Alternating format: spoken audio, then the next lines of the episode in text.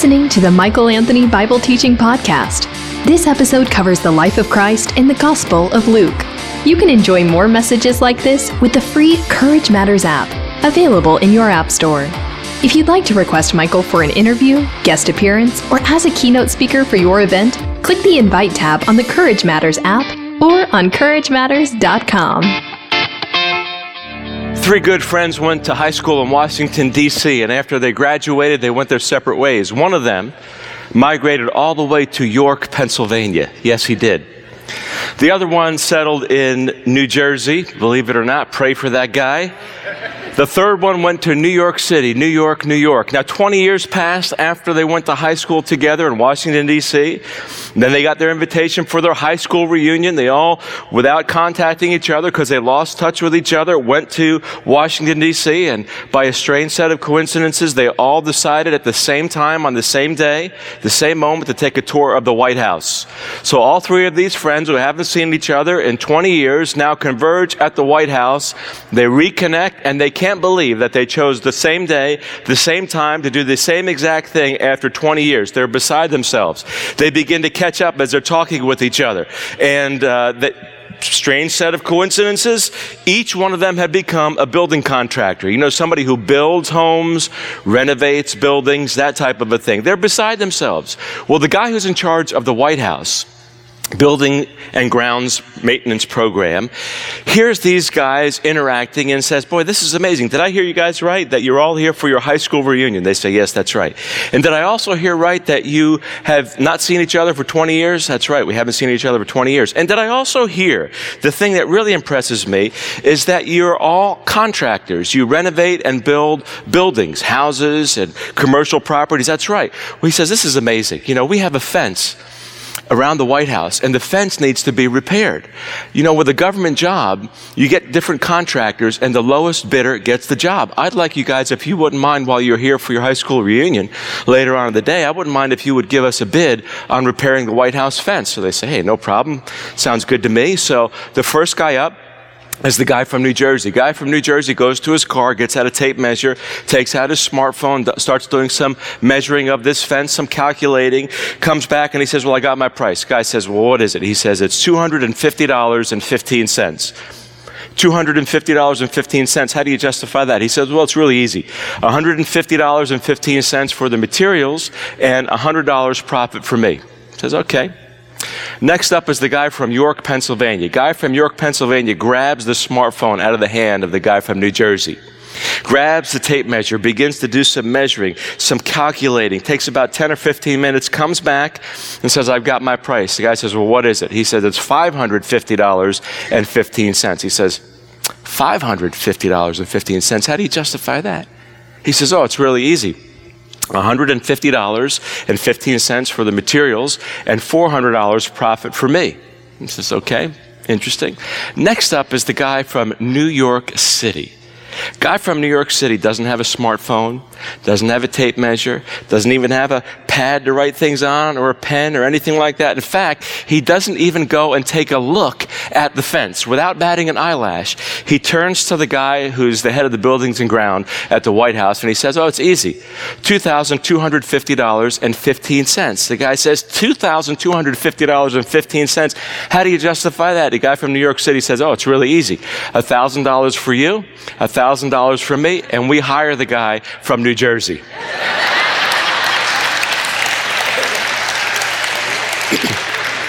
That's the way we do it in New York City, baby. That's right.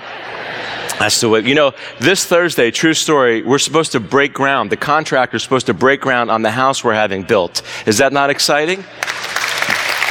We think it's exciting. We're making York our home. Hope you don't mind that we plan on staying here for a long time. So the builder is breaking ground this Thursday or Friday. Knock wood. He's not from New York City, I'm happy to say. He's from York, Pennsylvania, so we believe he's a good guy. But you know, it got me to thinking that every single one of us is building something or renovating something. Every single one of us, you're either building or you're renovating. Every single one of us, and you're doing it right now.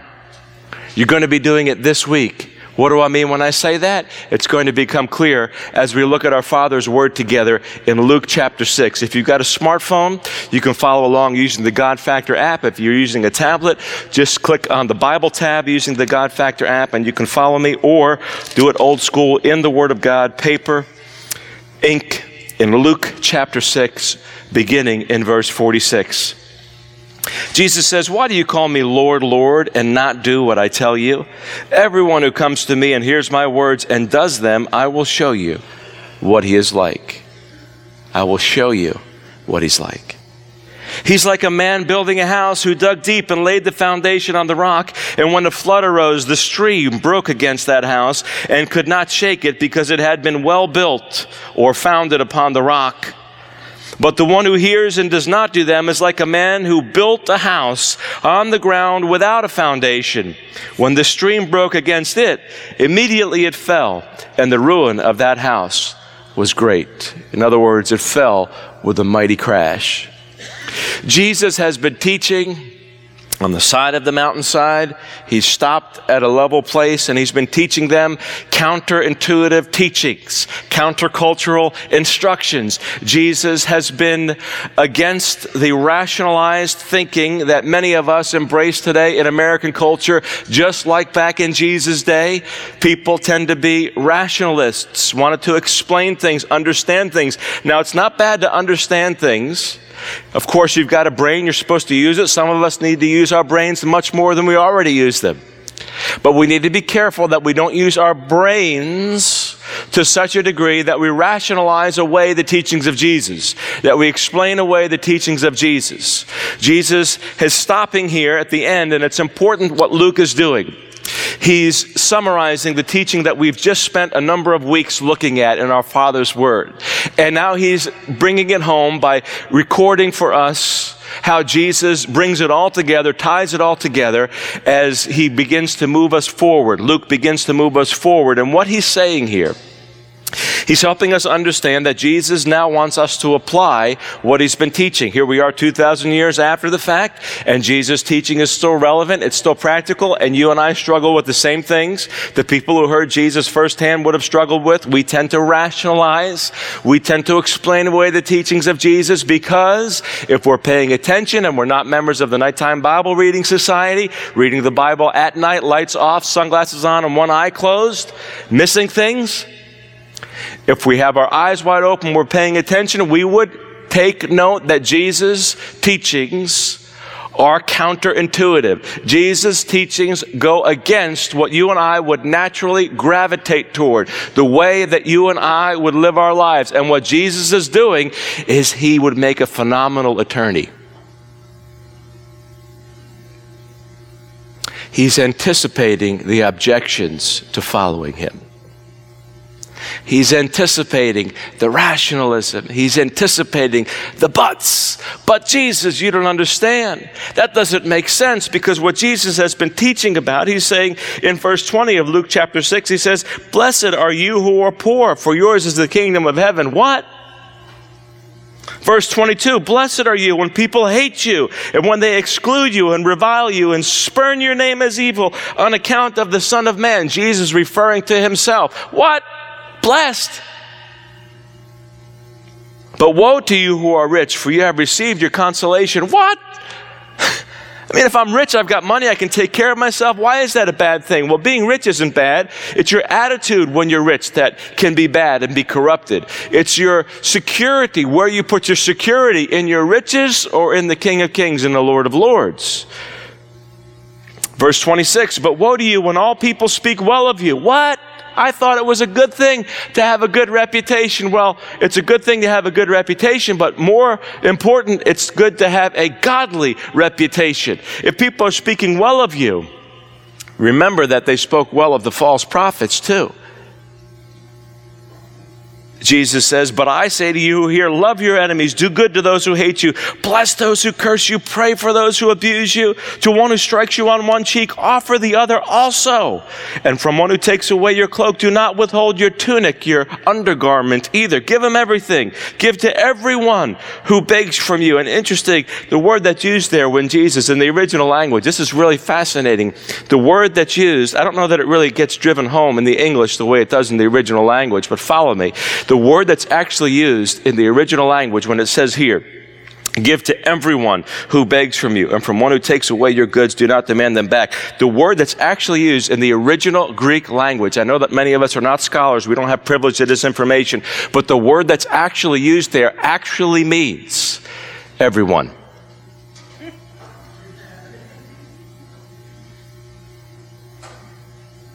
And as you wish that others would do to you, do so to them. Quoting from Leviticus 19. If you love those who love you, what benefit is that to you? For even sinners love those who love them. Verse 37 Judge not, and you will not be judged. Condemn not, and you will not be condemned. Forgive, and you will be forgiven. Give, and it will be given to you. A good measure, relationally. Treat other people the way you want to be treated. Treat other people the way God would want you to treat them. Treat other people with love and respect and mercy as your Father in heaven treats people. Isn't God merciful to you? Isn't God loving to you? Is there any one of us who deserves the mercy of God? Is there any one of us who deserves the grace, the undeserved favor of God? And so, as you're maturing in your walk with Christ, you should be extending to other people things that they don't deserve because you've received, if you're a follower of Christ, things you don't deserve. And so, Jesus is flying in the face of the culture, flying in the face of human nature. Haven't you noticed that this morning you woke up with something called the flesh? You thought it was going to be a great day until, as you were hurrying and scampering and sucking down your breakfast, getting your way here, making your way here, you realized that there was a thought or two that raced through your mind, came up on the screen of your indoor movie theater that nobody else can see, some thought in your heart that you were wrestling with, something that came out of your mouth that you said, particularly how ironic, ironic it is that I'm on my way to church and these things come through my mind and they come flying out of my mouth. You know, it's called the flesh. And Jesus is well acquainted with the flesh. That's why he came and died on the cross. It's the greatness of our God that he would anticipate your need and my need before we even understand it. While we were still sinners, the Bible says, Christ died for us. Everything that Jesus is teaching here is counterintuitive. Everything that he's saying goes against the flesh. You need a renovation in your life if you're a follower of Jesus Christ. That renovation is never over until you meet Jesus face to face. If you've never met Jesus yet, you haven't yet given your life to Jesus Christ, there's got to be a groundbreaking in your life. We're doing it with our house this Thursday or Friday, but spiritually speaking, there's got to be a moment in your life where the ground is initially broken, where the Spirit of God invades your space, tills up the hardness of your heart, opens up your eyes, and helps you receive Jesus as your Lord and your Savior. We're all either breaking ground or in the process of perpetual spiritual renovation. Where are you? Jesus says in verse 40, a disciple's not above his teacher, but everyone who's fully trained will be like his teacher. See, it's a mark of maturity to be counterintuitive. It's a mark of maturity to be walking with Jesus and to be making decisions in your life that you otherwise would not be making. It is absolutely counterintuitive. It's not rational in the fleshly sense of the word to follow Jesus. But it's mature and it's spiritual. And if you're really engaged in a spiritual renovation in your own life, if you're really following the Master, if you really are calling him Lord, Lord, and doing what he says, there's a, a, revolution happening in your life where you're putting the Word of God into action. There's no power in reading the Word of God and not applying it. Certainly, there's power in the Word of God. But in terms of your renovation, in terms of you maturing and going further in your walk with Christ, the power comes, the blessing comes. Listen, the blessing comes when you put the Word of God into practice. This week, this week, got an email from somebody who's new to Grace Fellowship. You might be here right now. Don't worry, I'm not going to embarrass you. I'm not saying your name, but you sent an email and it says this We've been to a lot of other churches, but we haven't been to any church like this. I wish we would have started coming a year ago. We might not be in a couple of the predicaments that we are in today if we were hearing the word and applying it to our lives. We should close in prayer right now. That's our family has changed since we've been attending. There's a happiness about the house, and our daughter sounds just like the bumper sticker. She asks her father as, uh, and I all week long, Is it Sunday yet? So you might not have been here. We have these stickers that say, Is it Sunday yet? And you can maybe get them today. If we're out of them today, we sold out of them the first week, I know. We ordered a boatload of them more, and we have these vinyl ones that are easy to remove because some of you asked, we're listening. But the sticker says, Is it Sunday yet? Because there's an excitement about what God is doing here at Grace Fellowship. There's an enthusiasm, and this person captures the reality. It says, the email ends by saying, We enjoy Grace Fellowship immensely. It's a family time. Did you catch that statement? about how their life has changed as they've been applying the Word of God? The book of James says, Do not merely be hearers of the word and so deceive yourselves, be doers of the word. The power of God through his priceless, matchless word, the Bible, is unleashed in your life and mine as we apply what God has given us. This is a book unlike any other book. It's such a book that man wouldn't write if he could and couldn't write if he would. This is a book unlike any other book on the face of the earth. There'll never be another book like it. And it needs to be taken off the shelf, taken off the coffee table, and put into your heart. You've got to get this word into your life. And Jesus, anticipating that there would be many people who would hear his words and not put them into action, says in verse 46, Why do you call me Lord, Lord? Emphatically, Master, Master, and not do what I tell you. Jesus has been teaching, he's been preaching, he's been showing them that your life as a follower of Jesus Christ must be different than it would otherwise be if you were not a follower of Jesus Christ. Jesus is saying, put your money where your mouth is.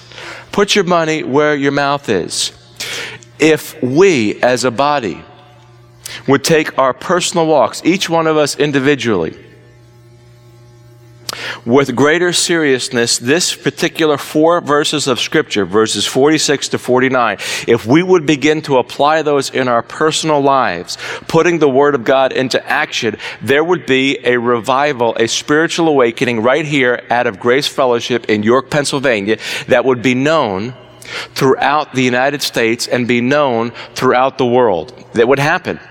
We don't need another person to begin to come to the church. There's already enough people, more people than Jesus would have had at following his whole three year ministry, closely, intimately.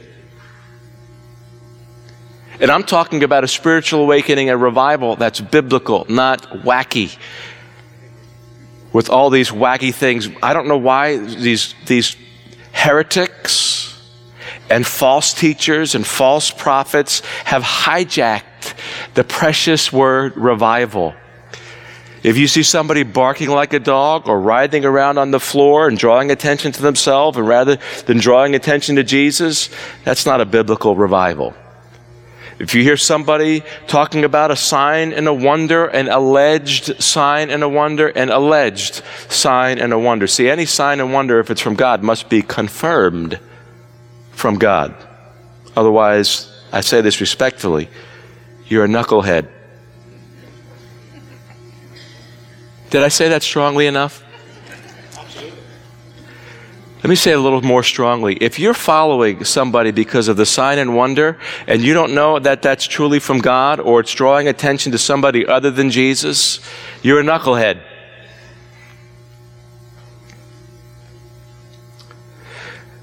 When God does a work and it's a spiritual awakening and He revives His word, He causes people to dust off the book, like in Josiah's time in the Old Testament, when King Josiah came and they found the book of the law and he dusted it off and he rented his robes, he ripped his garments, and they rediscovered the word of God. They were beginning to apply the word of God that they had forgotten. The revival was on. I love what Gypsy Smith said. They asked him, he was a revivalist years ago, and they asked him, How do you start a revival? He said, You want to know how to start a revival? You go into your room and you close the door. You take out a piece of chalk and you draw a circle on the floor. And then you kneel down inside the circle and you ask God, Send a revival on everything inside this circle. And when God has answered your prayer, the revival is on.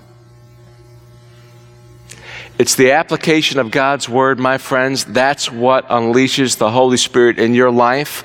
When you are a surrendered person, when you are truly surrendered to God, when you're taking the Word of God and you're applying it, putting it into practice in your life, when you're living a counterintuitive life, when you're not depending upon rationalism, but you're depending upon following God, regardless of what the consequences are. Listen, you don't know what the future holds. God does. God's not asking you to figure out the future until you decide whether it makes sense to follow Him. In fact, that can be one of the greatest obstacles to your life. Stop trying to figure out the ifs, the buts, the what ifs. You don't need to know what your obedience is going to result in. You just need to know that the one who's calling you to be obedient is praiseworthy. He's trustworthy. Leave the consequences up to God and stop trying to figure out the future. If we began to do that in this church, let's forget the country for a moment. If we began to do that in this church, this church would go forward as a group of maturing people for the glory of God. This church would continue to become everything that Jesus had in mind for her when he hung on the cross. Your life would begin to become everything that Jesus envisioned for you when he hung on the cross. Jesus does have a plan for your life. He does envision good, wonderful, God sized, unbelievable, impossible to comprehend comprehend, humanly speaking, things for your life. You just have to get with God's program. You have to take what you're hearing from the Word of God, what you're reading from the Word of God, and you have to begin to apply it in your life, regardless of what you see other people doing. Listen, if you're not convinced of this, let me convince you of it even more so. There are a lot of people who are hearing the Word of God all around this nation. They're hearing it. They hear it every Sunday. A lot of people with Bible degrees, a lot of people are teaching others, but they're not applying it in their own life. It's what you apply from the Word of God that will transform you. Knowledge puffs up. Application will bring a renovation in your life. It'll bring a transformation in your life. And Jesus is anticipating the obstacles. People saying, Why do you call me Lord, Lord, and don't do what I say? It seems to me like Jesus is consumed, deeply concerned with the application of his teaching. Many of us in our walks with Christ should be much further along in our journey of humility, much further along in our service for the Lord. We've allowed the buts and the what ifs and the I don't understand and the rationalization, trying to figure everything out to get in the way of simple obedience to Jesus Christ. Jesus says, Everyone who comes to me and hears my word and does them, I'll show you what he is like. Verse 48 He, the person who does what they hear, the person who does what they read. This is what they're like. He's like a man building a house who dug deep and laid the foundation on the rock. And when a flood arose, the stream broke against that house and could not shake it because it had been well built or founded upon the rock. But the one who hears and does not do them, in other words, it doesn't matter that you know what Jesus is teaching. It doesn't matter. Merely knowing what Jesus teaches is not going to save you from the flood. It's not going to save you from the stream. But the one who hears and does not do them is like a man who built a house on the ground without a foundation. When the stream broke against it, immediately it fell, and the ruin of that house was great. Do you know that there's a flood coming? There is a flood coming in your life. In fact, not just one flood, but there are three streams as well. There is one flood, three streams, and we're going to talk about that. People have asked me if I'm a prepper. Some of you might be preppers. Some of you listening by podcast might be preppers. The question is, what kind of a prepper are you? You know what a prepper is. Somebody, you, there was this television show, Doomsday Preppers. Some of you have probably watched that. Others of you storing up food and water and ammunition, if you can even find it to buy prepping for some type of a national catastrophe, some type of a difficult situation. The term prepper has become quite common, and preppers have garnered a strange reputation. Mocking, laughing. I'm sure that Noah was considered to be a nut job. We know that. People were eating and drinking right up to the day that Noah got into his ark. So people have asked me if I'm a prepper. Yes, I am a prepper, spiritually speaking, and you should be too. You should be a spiritual prepper because if you do things the way Jesus says, if you build your house, if you build your life on the rock of the teachings of Jesus, on the person of Jesus Christ, when the flood comes, and it is coming, you will be prepared. No stream will overtake you. No difficulty and hardship will overtake you. Now, notice that Jesus is not saying there will not be a stream. There will be a stream. The flood is coming. It's not that there won't be hardship. It's just that you will be in a place of stability. There are three types of streams, one of which is found in Luke chapter 21, verse 10. Luke chapter 21, verse 10, the eschatological or prophetic stream. There is an eschatological or prophetic stream, a flood that is coming. Now, some of us will be part of that, maybe. Some of us won't be a part of that. That has to deal with when Jesus comes back and the times preceding the return of Jesus. Eschatology, a fancy word for end times. There's an end times flood coming. We may or may not be around when that happens, but here's where it's spoken of in Luke chapter 21, verse 10. Then he said to them, Jesus, nation will rise against nation. The word that's used for nation is actually ethnic group. Isn't that interesting in today's time? Ethnic group will rise against ethnic group and kingdom against kingdom. There will be great earthquakes and in various places, famines and pestilences, and there will be terrors and great signs from heaven. But before all this, they will lay their hands on you and persecute you, delivering you up to the synagogues and prisons, and you will be brought before the kings and governors for my name's sake. This will be your opportunity to bear witness. Look at that verse right there. This will be your opportunity to bear witness. The small verse that if you blink, you miss it. That the objective in your life and mine, the objective in the end times is to bear witness for Jesus Christ. Verse 14 Settle it therefore in your minds not to meditate beforehand how to answer. For I will give you a mouth and wisdom which none of your adversaries will be able to withstand or contradict. You will be delivered up even by parents and brothers and relatives and friends, and some of you they will put to death. You will be hated by all for my name's sake, but not a hair of your head will perish. By your endurance, you will gain your lives.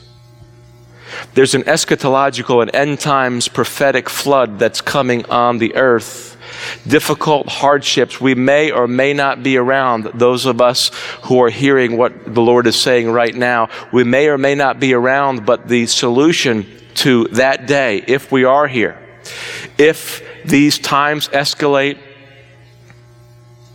and hardship comes and floods come. And I know that there are good people who disagree in terms of the timing and the circumstance pre tribulation rapture, mid tribulation rapture, post tribulation rapture, and then the people who are struggling over here who don't believe in the rapture. That's a friendly joke I'm saying there.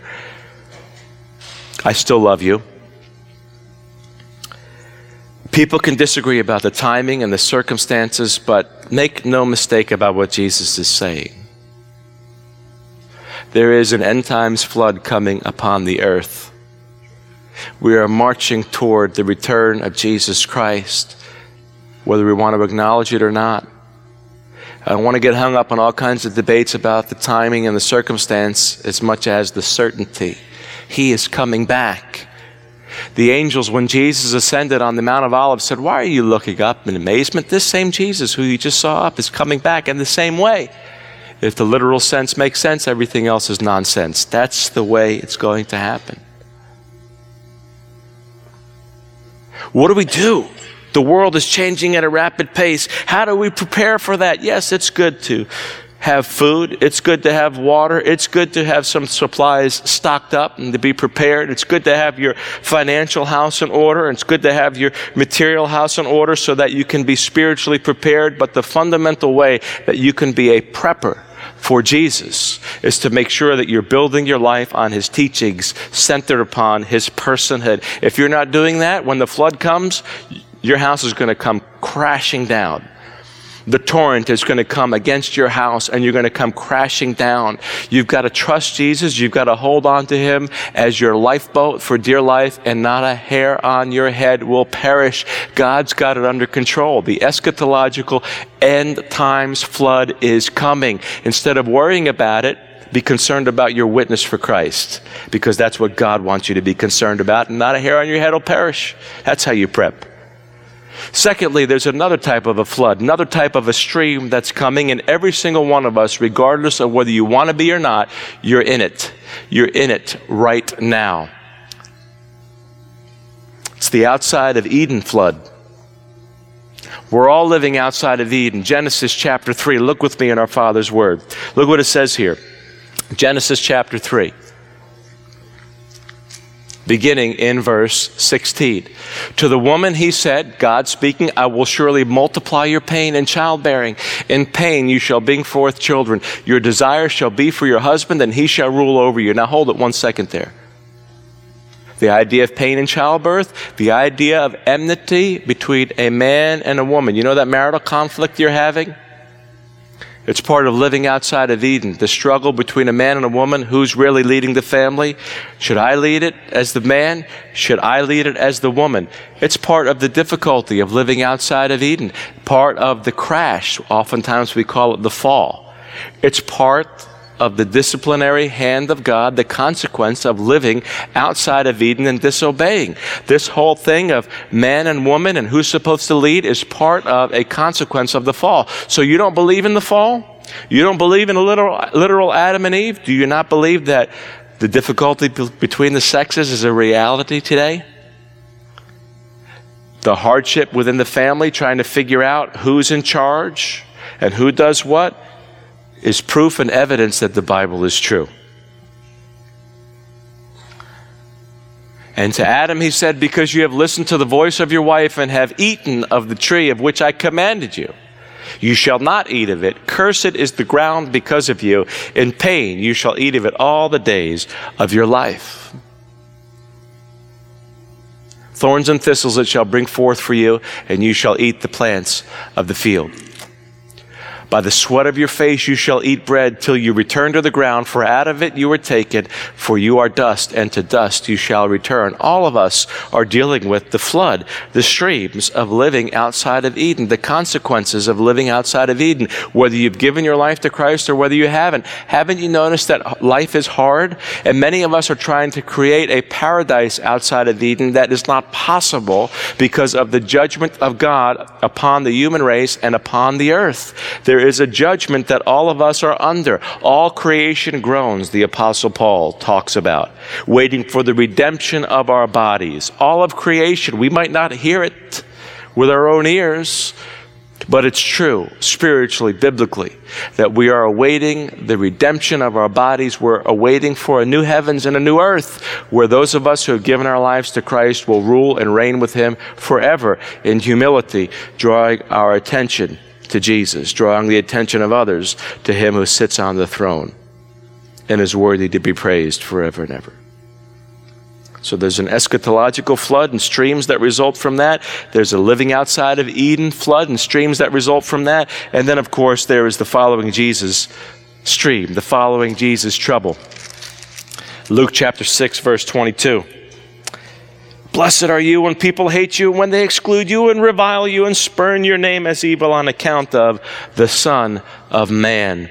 Something about following Jesus makes a difference where people will think you're a nut job. It's counterintuitive. It does not make sense to follow Jesus unless you're maturing in Jesus and you're going to put his teachings into action.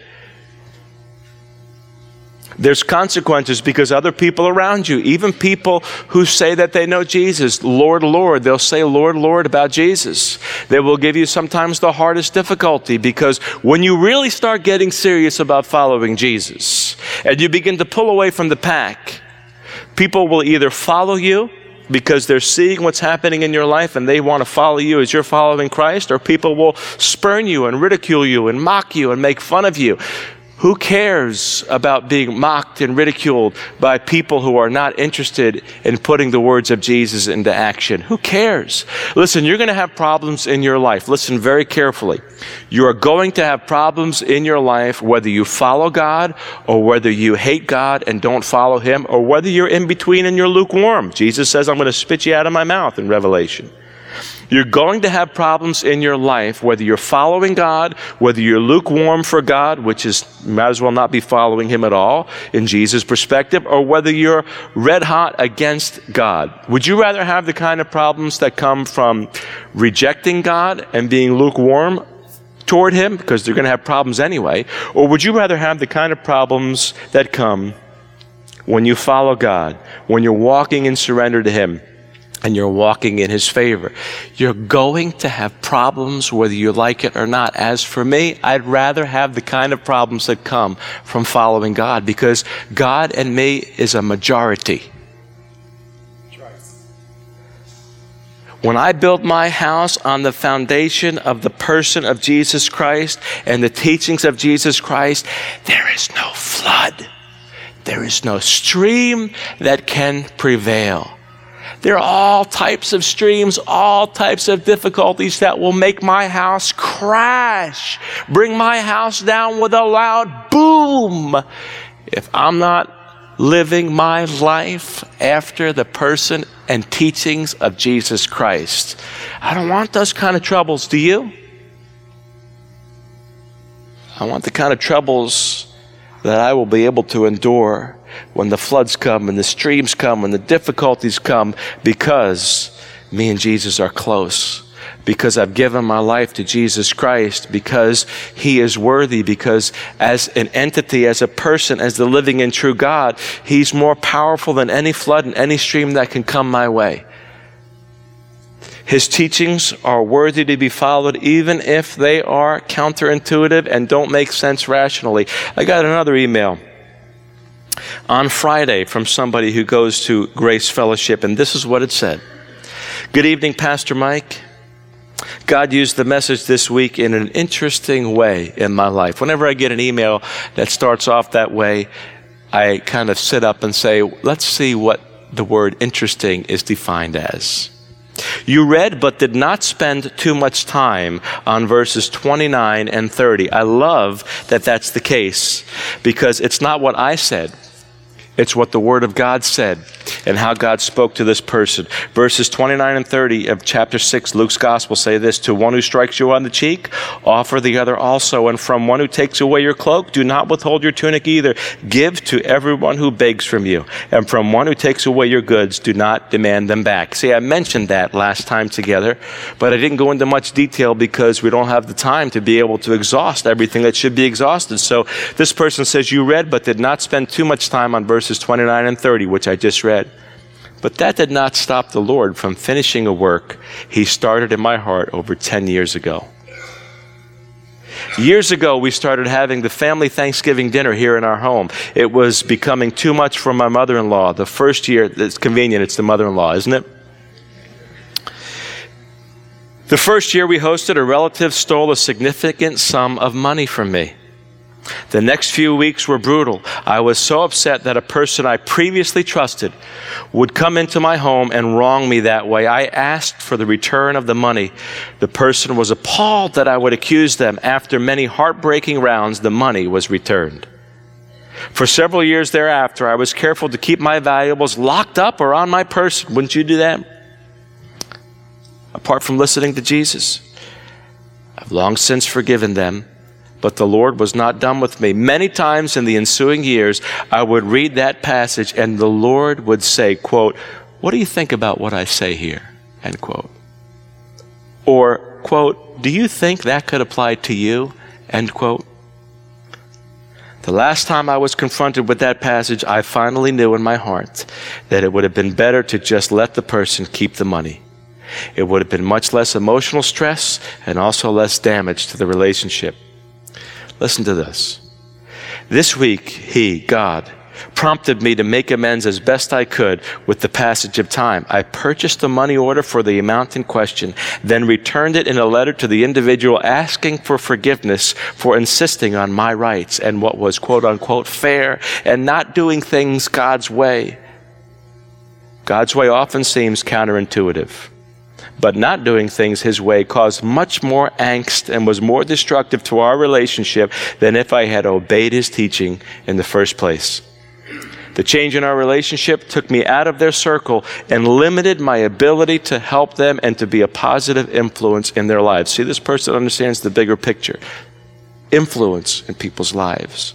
They should have received a letter today. I've not heard from them, and I may not. However, I'm waiting with anticipation to see what God will do next. Wow.